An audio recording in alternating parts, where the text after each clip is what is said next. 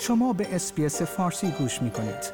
با رفتن به sbs.com.au به اخبار و گزارش های بیشتری دست خواهید یافت.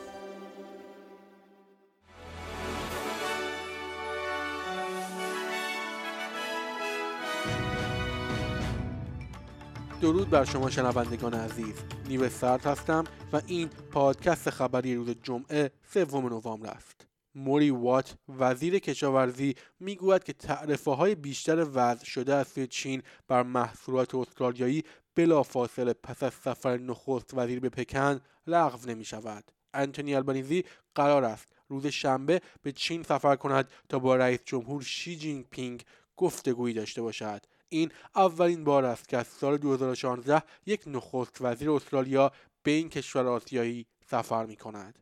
نیروهای دفاعی اسرائیل چندین ویدیو از فعالیت های رزمی در نوار غزه را در حالی که سربازان برای ورود به شهر اصلی آماده می شوند منتشر کردند.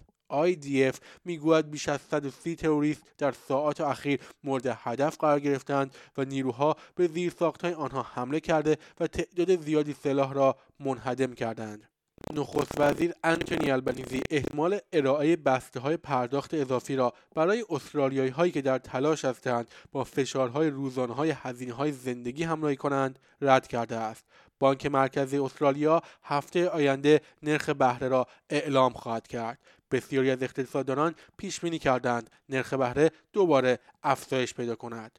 با حکم قاضی دادگاه فدرال دولت استرالیا مجبور به بازگرداندن 11 زن و 20 کودک از اردوگاه های شمال سوریه نخواهد شد. این افراد در اختیار اداره خودمختار شمال شرق سوریه و بازوی دفاعی آن هستند. Save the مبارزه قانونی را برای بازگشت این افراد به راه انداخت و امیدوار بود که دادگاه دولت را وادار به انجام این کار کند.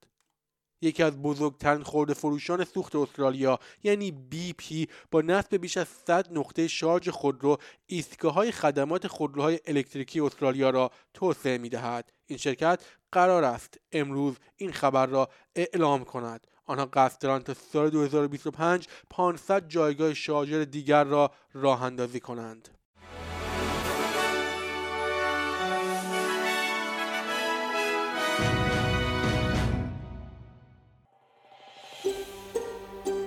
آیا می خواهید به مطالب بیشتری مانند این گزارش گوش کنید؟ به ما از طریق اپل پادکست، گوگل پادکست، سپوتیفای یا هر جای دیگری که پادکست های خود را از آن می گیرید گوش کنید.